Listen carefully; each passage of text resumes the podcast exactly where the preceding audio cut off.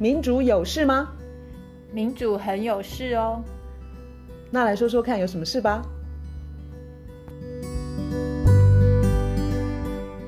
大家好，我是绿叶韶。大家好，我是倩怡。我们今天要从最近的一则新闻开始谈起，那就是加拿大的国会。加拿大国会呃邀请乌克兰总统泽伦斯基，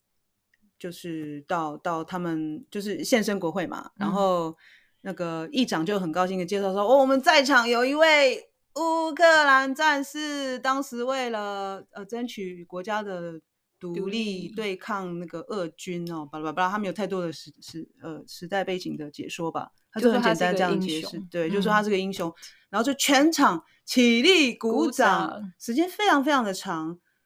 然后然后，然后结果哎，怎么回事？那个议长后来道歉下台呢？对，因为后来发现这位九十八岁的大家起立鼓掌的这个九十八岁的人，他是一个大纳粹，他是一个。纳粹他是乌克兰那个时候，其实绝大多数的乌克兰在乌克兰的士兵在二战的时候，他们是打纳粹的，可是有一小部分他们是加入纳粹，比例小，算小，比例非常小。然后他就是那个比例里头的，他是站在纳粹那边，然后是帮忙，就是很很用很残忍，然后很。有效率的方法在清洗犹太人，嗯嗯、在清洗波兰人，人。对，然后我很好奇，就是说他去加拿大应该很多年了，那么大家都不知道他过往的历史，是因为最近是突然为什么突然被揪出来吗？这个事情后来这件事情是被渥太华大学有一个政治系的叫做叫做 Even 呃 Karachevich 这之类，我不会。就是名字音节很多的，他是他第一个发现的。然后他发现这个人，这个人是一个大纳粹这件事情。可是像台湾的媒体，至少我们看到的是台湾的媒体比较把这个事情当做一个一个算算是一个意外啦，像是一个乌龙啊，或是一个就是不是什么有什么例行的之例行的事情。可是呢，那个政治系的教授还有其他我看到的一些媒体。在追的一件事情，就是说这个并不能算是意外，这个是一加拿大在二战之后等于是一个黑历史。这个黑历史其实有人把一九九七年的美国的哥伦比亚电视台的六十分钟，这个够主流了吧？这个不是什么俄罗斯的呃 propaganda，不是俄罗斯的认知战。一九九七年美国的哥伦比亚电视公司六十分钟的节目就在讲。加拿大，他在二战结束之后，他接收了相当多的，就是纳粹，呃，纳粹战犯。我们想象说，纳粹他们杀了六百万犹太人，然后战后应该有很有纽伦堡审判，然后有很多战犯，应该都好像那些战犯好像都抓起来，都该该做的处理都有。其实没有，加拿大呢，它是很给他们一个 fast track 的管道，fast track 就是。嗯，可以比较快速通关，然后你就可以取得加拿大的公民身份，然后你就可以在加拿大居住下来。呃，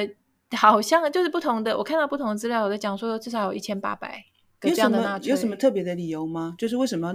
好像特别欢迎这些人？这个、因为你说快速处理的一个行政程序，我觉得这个东西其实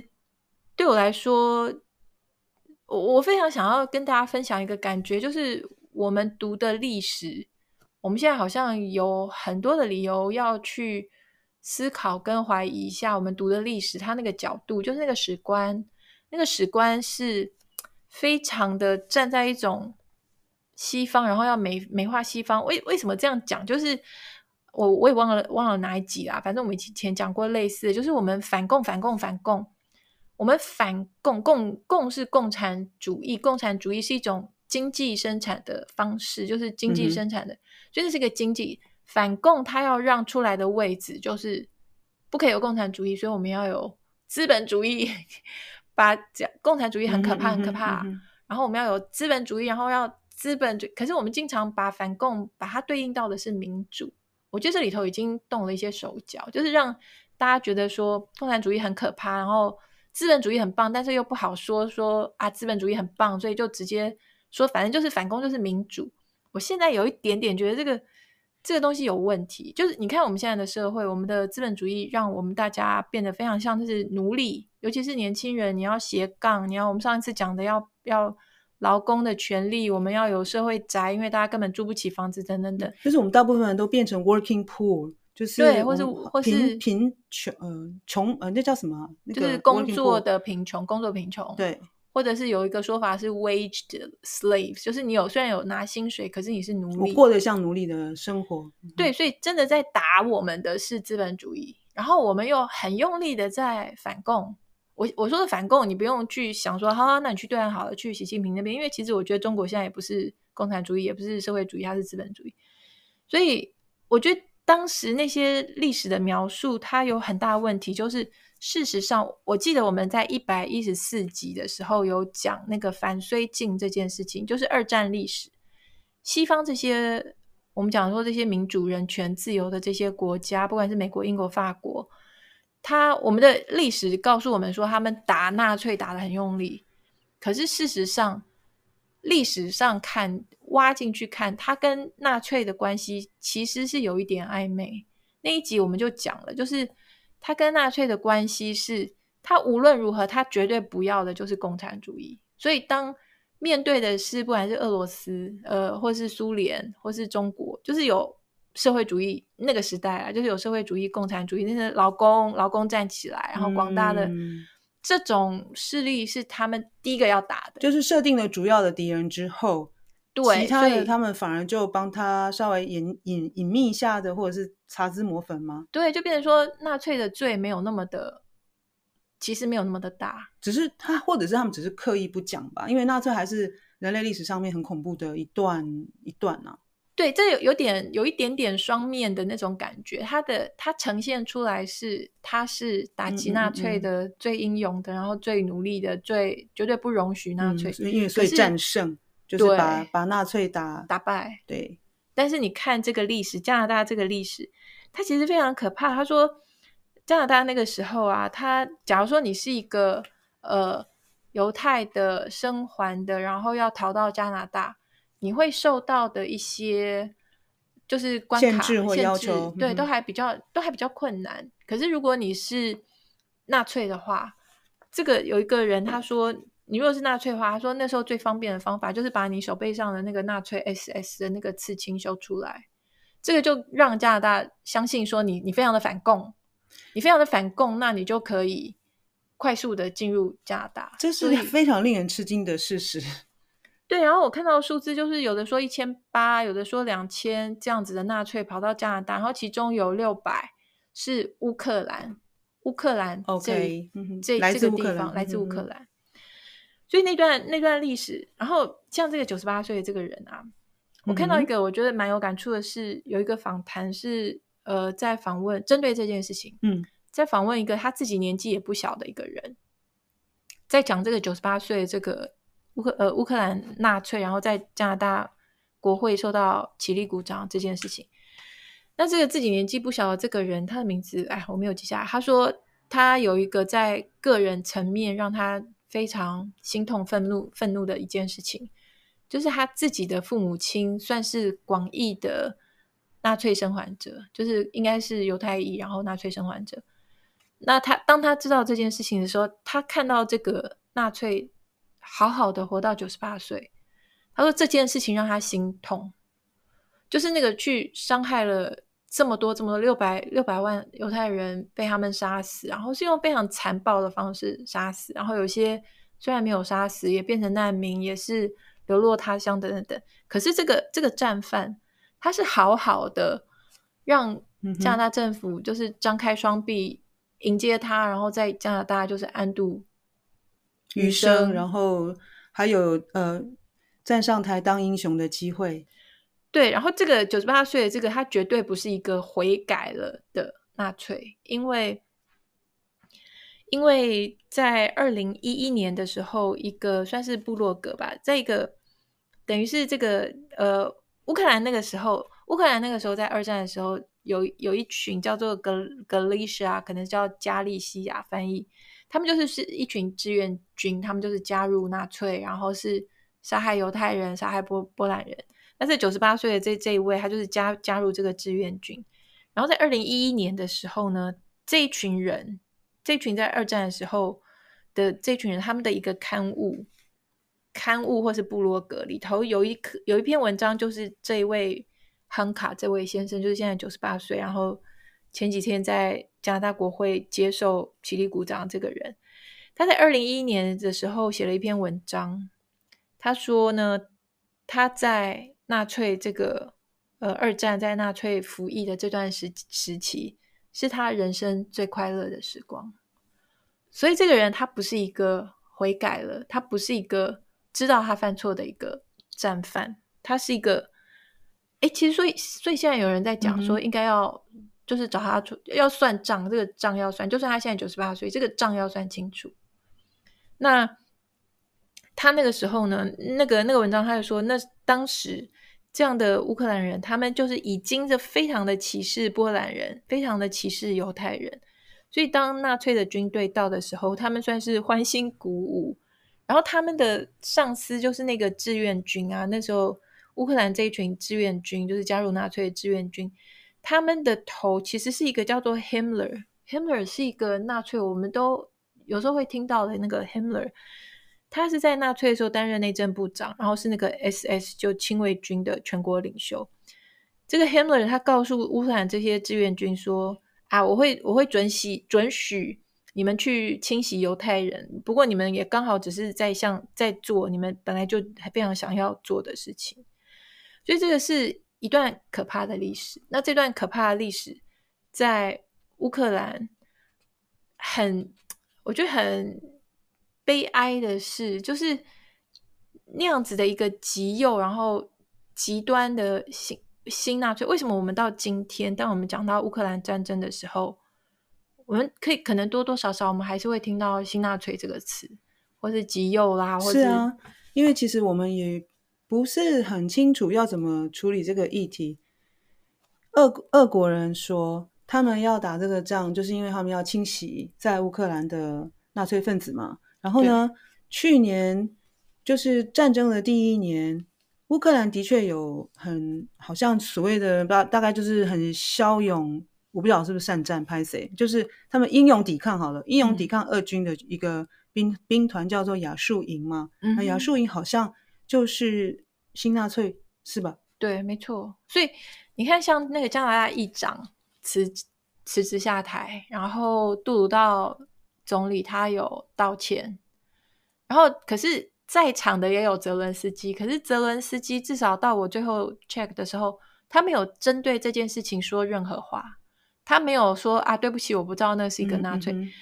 他应该很难说这个话，因为现在在乌克兰打仗，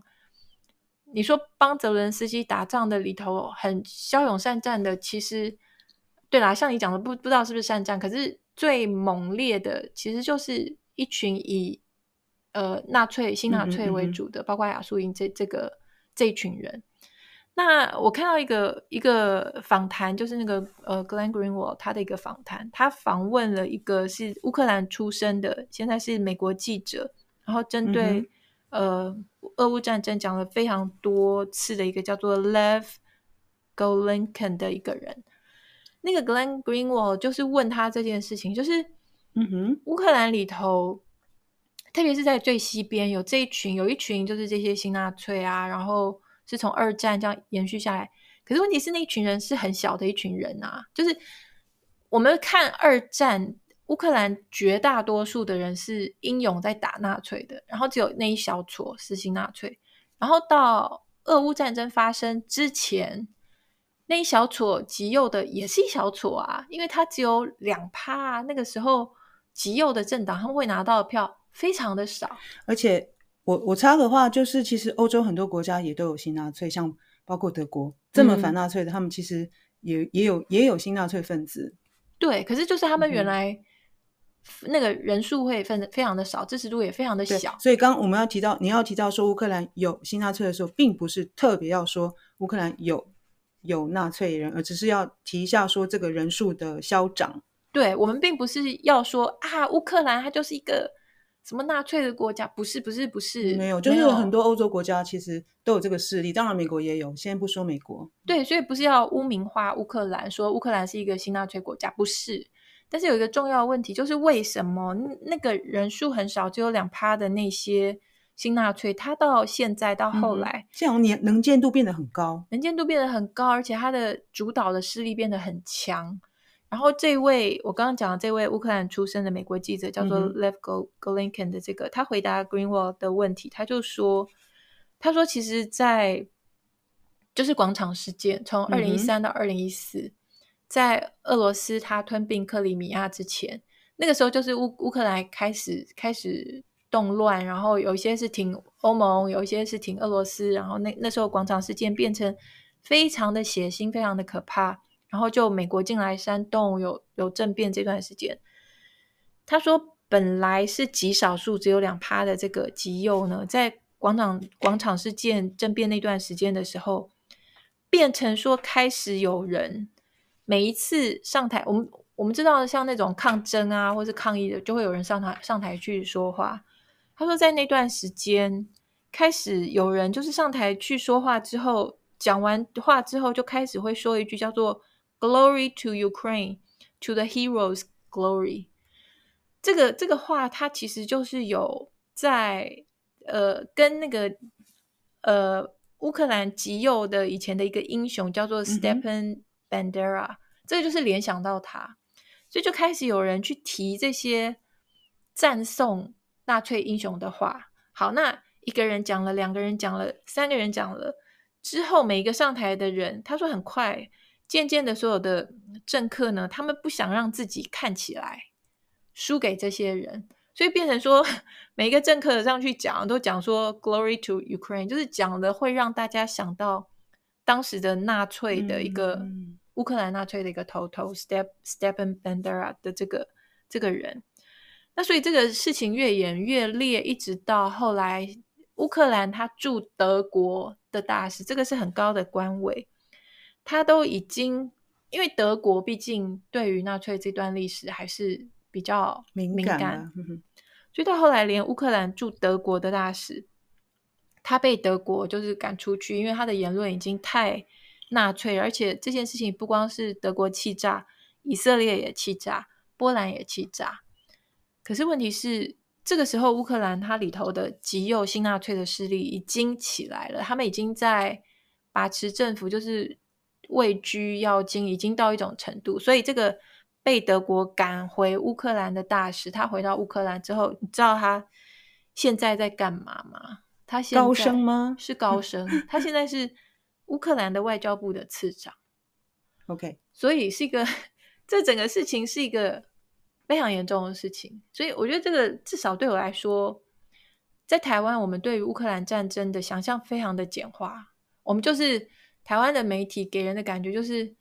我不光不是光怪台湾的媒体，因为西方主流媒体也是一样，就是哦，有一天战争爆发了，哦，嗯、有一天俄罗斯来打乌克兰了，然后大家赶快同仇敌忾，就是去挺，嗯嗯无条件的去挺乌克兰。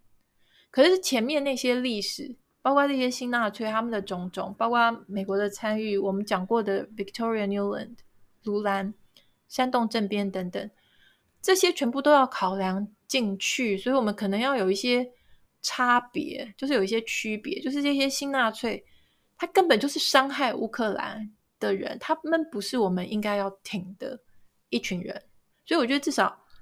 西方媒体也很夸张啊，西方西方媒体在俄罗斯二零二二年二月二十二号入侵乌克兰以前，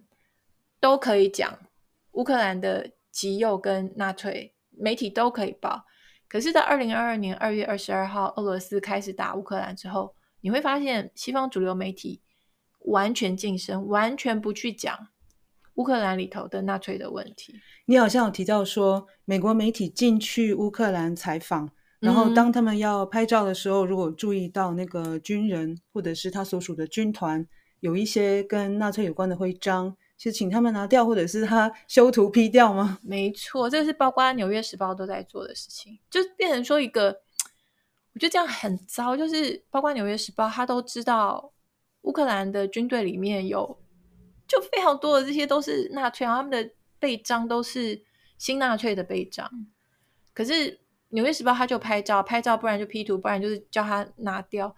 这个这个事情有问题，这有有问题，这让我们的世界媒体没有在呈现事情的对全貌。嗯因为这个媒体，他要去迎合主流政治正确，只能骂俄罗斯，嗯哼，就是无条件只能骂俄罗斯，甚至于很可笑的是，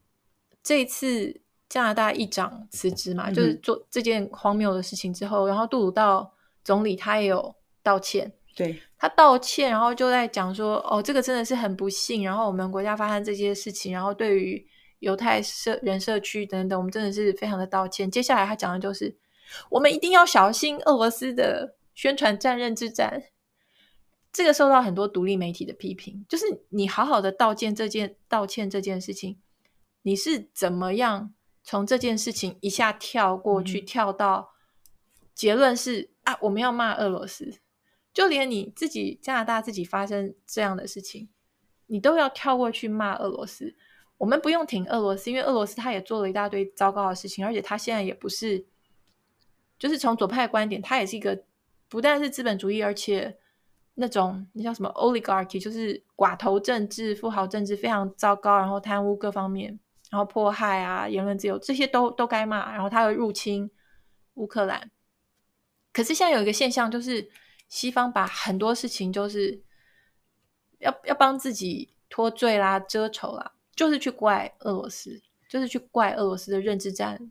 这些资讯战、假讯息等等。这样听起来就是乌克兰本来自己国内就有一些问题，不管是政治的、社会的、经济的嘛，就是呃国家的未来啊，他们到底要亲西方啦，或跟俄国的关系，他本来就有一大堆各式各样的问题。结果呢，现在俄罗斯把他的国家搞成这样，那他更惨了，他没有力气对付原来就有的问题。然后呢，国家的你看嘛，人民就是被迫逃难，然后经济更糟了。那个复重建复原真的是数十需要数十年时间，我们都还不确定会变成怎么样。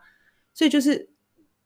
这个战争可不可以赶快停止下来，其实才是最重要的，而而不是说什么我们要把谁打趴啊这种这样子的目的吧？没错，没错。就是我觉得西方他们美国带头北约，他们一直都还没有要停手，就是还是继续在让战争升高。然后乌克兰真的已经被打趴了啦！乌克兰的人口好像，哎，我那天看到说连连两千万，好像在两千万左右，比台湾还少。就是人不是死了就是逃了，所以这个国家是已经被打趴的一个国家。然后它的。各式各样的污染，它的农地啊，它的现在又有贫铀弹，又有集束弹，就它是一个被打趴的一个一个国家。而现在进去打仗，希望打趴的是另外一边，所以这个战争还会再持续。还有你刚刚提到说那个乌克兰受到的那些伤害，嗯，不要忘记，它不是只有它这个国家受到很大的伤害，当然对他们人民来说很很痛苦，嗯，因为不管是说土地嘛，环境受到的那个破坏，嗯、可能也是数十年之后。他们要承受的，不管说去改善啊，或者对，对，那更不要想，更你不要，我们不要忘了，就是说，它其实是很重要的粮食的生产国家。对啊，所以原先依依赖就是乌克兰的粮食的，呃，有有亚洲也有非洲国家，对，可能很可能现在受影响，接下来会继续受到影响吧。对，所以其实就连现在你说的这个情况，还有人。不肯停手，当然我们最简单，我们被灌输的就是啊，不肯停，就是因为俄罗斯不停。但事实上，西方的我们一再强调的军火商啦、军军工复合体啦、美国的新保守主义这些人，他们不断希望战争升高，一个就是要削弱俄罗斯，一个就是有钱赚。这个这两个最大的原因，这个东西其实又连回到前面讲的，为什么加拿大要接纳张张开双臂接纳这么多纳粹？这还是回到一个资本主义在捍卫资本主义，所以他反共反这么用力，反到用力到什么程度？用力到我宁愿张开双臂去接受纳粹，我也不要去，就是说我的第一就是二战一打完，马上头号敌人就是就是共共产党，所以纳粹嗯可以啊，可以来。这边有讲到，我们都有读到一个，就是一个叫做 Simon，你说这个怎么念啊？B，我自己看到我会念 V Wieson Wiesenthal，但是这可能是比较德文欧欧洲语言的发音。这个、嗯、这个是呃，我我我常常看到这个名字，我所以我看到我我都我都知道了。它是一个，等于是纳粹就知道是他，就是全世界就去追说到底谁跟那个纳粹有关，他伤害了我们的他是 Nazi Nazi Hunter，就是去全世界追，特别是中南美洲。我觉得他们很厉害，我觉得他们很厉害。然后他这个他自己是 Holocaust Survivor，然后他有一个算是一个 Center，就是专门做这件事情。这个人他在一九八零年代的时候，他就。寄了一封信给加拿大的政府，他给了加拿大政府一个 list，那个 list 上面有两百一十七位这个乌克兰这个 Galicia，就是说纳粹志愿军的名单。然后他说这两百一十七人现在住在你们加拿大。然后他后来呢，这个这个这个 center 他们在一九九七年的时候就控诉说加拿大政府其实总共让了两千。位以上的乌克兰纳粹志愿军定居加拿大，那这个这个加拿大政府没有给他们任何的回应，就加拿大政府就是或者是跟他们讲说，哦，他们只不过是嗯、呃、跟纳粹有关联，并不构成说他们就是战犯之类。Okay, 可是、嗯、可是可是就是研究杀人啦，你不要一直来跟我要这、嗯、这两百一十七人吗？是这样，他们应该有杀人，就是那个加拿大是用一个环，就是嗯、呃、就是。就是 play down 吗？就是把那个严重的程度放放的很低。加拿大政府说，mere membership in the SS，就是只不过是 SS 的一员，不能够证明说他就是战犯。但是 你再怎么看，这个都是很荒谬的一件事情。嗯、所以这个告诉你说，这个告诉你说他们的，哎，其实他这个他他讲说这些事实，事实上维基 Wikipedia 是维基维基百科有哎。所以维基百科都看得到这些事情，所以这些事情是应该在加拿大也是大家都知道的事情了。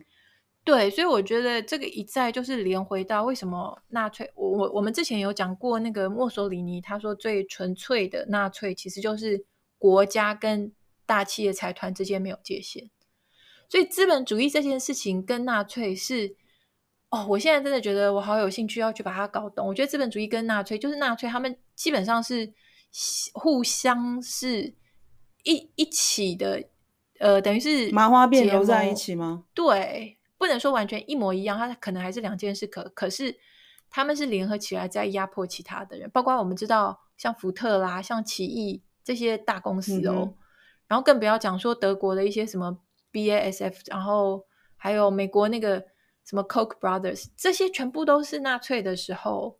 出资在帮纳粹，有的是炼油，有的是制药的制毒气，然后各方面。所以，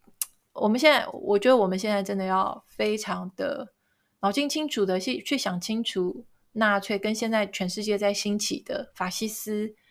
跟资本主义，他怎么样的想要误导人民，然后怎么样的说一套故事，可是他背后手牵手这方面的事情。那你觉得在台湾要如何看？纳粹这段历史，或者是像你后来提到的嘛，就是他跟企业的利益融合在一起，这个这一块，我只能说，我觉得我们可以对我们历史课本对于那段历史，嗯、的写法，跟我们学学的历史啦，我觉得我会建议我们可以开始有一些疑心，因为我我觉得。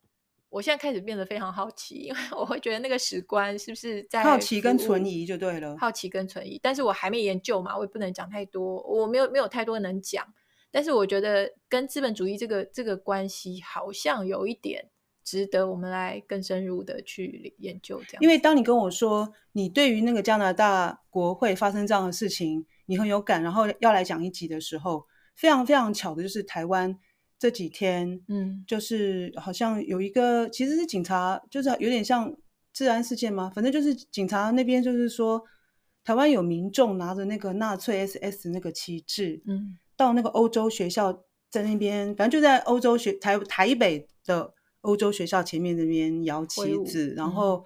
嗯、呃，台湾的法院就是没有没有就是在台湾这个没不是犯罪行为，在台湾就是法院判决说他这是属于言论自由的范畴。嗯哼，然后我也觉得很有趣，就是说啊，我们台湾没有仇恨 仇恨犯罪，当然我就在想说，因为我们台湾人没有纳粹历史，我们没有这段历史啦，我们没有，嗯、我们不会有共感嘛。嗯，对。但是，对你自己觉得我们那纳粹就是离我们很远，是不是？就是你自己有有感觉吗？我觉得纳粹，但但我们不是自己，我们是不是自己的？就是包括我们的祖先，并不是自己体体验了纳粹的那一段。但是台湾也有台湾的，譬如说白色恐怖，所以我们有不一样，但是有共同点的一些历史。所以像我们刚刚讲到那个 Nazi Hunter 那个那个人的时候，嗯。你有跟我讲说你有感的部分，对啊，其实我有感觉也是从那个老兵来的，嗯，就是你看到一个九十八岁的人，你想想看哦，那些国会的助理一定是不知道那段历史，才把他邀请到国会来吗？嗯，可实际上他就是一个老纳粹，对不对？对，他就是搞不好他他真的有很涉及战战争罪，我们不知道，因为他还没有受审啊，或者、嗯、对，而且你刚刚有提到说，哎，既然现在我们知道他的过往，要不要来算账？你刚刚有提到算账，对对对，所以我觉得很有趣，就是说。以色列他的那个 Simon Wiesenthal 的那个中心，嗯，他可能还有一些有就是周围的中心，因为我记得这个新闻出面的是 Friends of Simon Wiesenthal Center，所以可见他有好几个就是周围的这个组织，然后还有周围的中心，他们的名字常常出现，所以我已经知道这个人了，就是他到处只要他们发现有人是纳粹的遗党遗，就是。那叫遗党吗？就是反正就是以前曾经参加过纳粹党羽嘛，就是反正就是就纳粹就对了。就战后之后跑跑跑跑跑到别的地方，然后重新重新生活。我不晓得他们是不是要隐姓埋名，不知道。很多都是说，这这很像电影的情节，就是这个中心就是，我就给你抓到我，我就是我就是知道这个老阿公很可能是你的邻居哎，然后他就是说，他就是以前曾经有有有有过这种过往。然后我的印象中也是在德国，我们他们还是会对很老很老的人审判他，嗯，然后告诉大家就是说，我们现在有证据告诉大家他就是有参加过纳粹 SS，然后有有有对，然后我真的非常有感觉，就是说我们台湾在处理白色恐怖转型正义这一块，我们没有我们没有追，我们有这种精神，我们没有追究，追追，我们没有到追究说到底是谁做了这样的事情的这样子的。这样子的坚持，我们没有哎、欸，嗯，你你没有感觉到说我们我们没有，我们好像就把它归于说啊，那个时代就是这样啊，我们台湾曾经有威权时代，嗯啊，就这样子吧。我就正好，因为我前两个礼拜在高雄美术馆，嗯，看到呃摄影师何金泰的一个作品，然后他就是正好有白色恐怖，嗯的主题，嗯、然后就是一个一个年纪。白头发的相当年纪的女士，嗯，我正好知道她叫白碧玉，就是蒋渭水的养女。然后她手中抱着一张照片，他们都是白色恐怖的，呃，就是受害者。然后那个蒋碧玉就是就是可能就是关进进监狱，然后她要活着出来，对不对？可是她先生就是年纪轻轻的就枪毙身亡嘛。嗯。然后就看到一个老太太，然后就是。怀中一张照片是她丈夫年轻的时候的照片，就是说，那她这丈夫的生命就是停留在那个年轻的那那那个时刻，对不对？嗯。然后她活下来了，然后那个对比，我觉得那个影像真的很很强烈，很强烈。就是一个人的生命那个时候就中断，可是他们全家的生命就从此就不一样了。对，然后就其实对我就正好拍谢，你等一下再打断我。我就正好在那个高美馆的网站看到一篇文章，然后其实就是一个艺术史的评论人啦，他就提到这个白色恐这个这个系列名字叫《白色档案》的，就它就是个系列的作品，所以就有好几张照片。嗯，然后有一个作品是那个人没有露脸，而且他是用化名，他坚持不要用真正就是他真实的名字，他就说，嗯，他现在工作不方便。嗯，虽然他很乐意跟年轻的一辈谈。以前的历史，可是他要就是隐去脸孔，他不露脸，然后也没有呃不不要用真名，名字，嗯，对，然后这个这个例子，哎，让我就觉得，嗯，我们其实很多个人的故事，就是我们这个社会，我们对于个人的故事其实是好像比较不看重。我我这样讲，嗯、我不晓得有没有答意。就是这个人，他就说他那时候出狱的时候还是戒严啊，嗯，然后解严之后，他这个哎罪名还没有平反，所以还是有社会压力，嗯哼。然后哎之后好像社会比较开放了，可是你知道吗？他曾经面临的质疑是说，为何不放下？嗯哼，不放下，就是就是人家会觉得说，哎，你这事情就已经过了。你就是受迫害，你们家受迫害啊，我们都知道了啦，啊，事情都过去了，就那个时代嘛，很多人受迫害啊，那你就不要再不要再追究的意思。我觉得很恐怖，对，我觉得我们忽视他们的人权，嗯哼，还有我们台湾的确有那一代那段历史威权呐，对，我白色恐怖，对，或许你不一定觉得合适，就是跟那个呃集权体制是不是一样好，各各自有解读，但是我们那个威权的历史，其实很多家庭。受难，也就破碎了，人死掉了。对，我们现在还还叫他说放下吗？我真的觉得，我觉得不对哎。那我真的觉得，我们的转型正义其实，如果能够像那个以色列人那种，就是追个人的责任，嗯，到底有没有可能？因为我们现在老是就说什么档案都不见了，档案被破坏了，或者是呃，就是用各式各样的理由嘛。嗯哼，就是希望有像那那个。Nazi Hunter 那种，我觉得，我觉得我们的转型正义可能，我是觉得缺这一块，所以我觉得有有有做下去的必要。然后你看东德的历史也是啊，他们那他们就是秘密警察的档案公开，嗯哼，然后这个部分我们真的我们真的没有啊，所以可能这个是需要加把劲做的事情。我会觉得说我们忽视了他们个人的人权啊，那对啊，受害者的对。对对对，然后而且我觉得，但我们知道过去那个体制是怎么运作，其实对于我们看向我们接下去的体制要，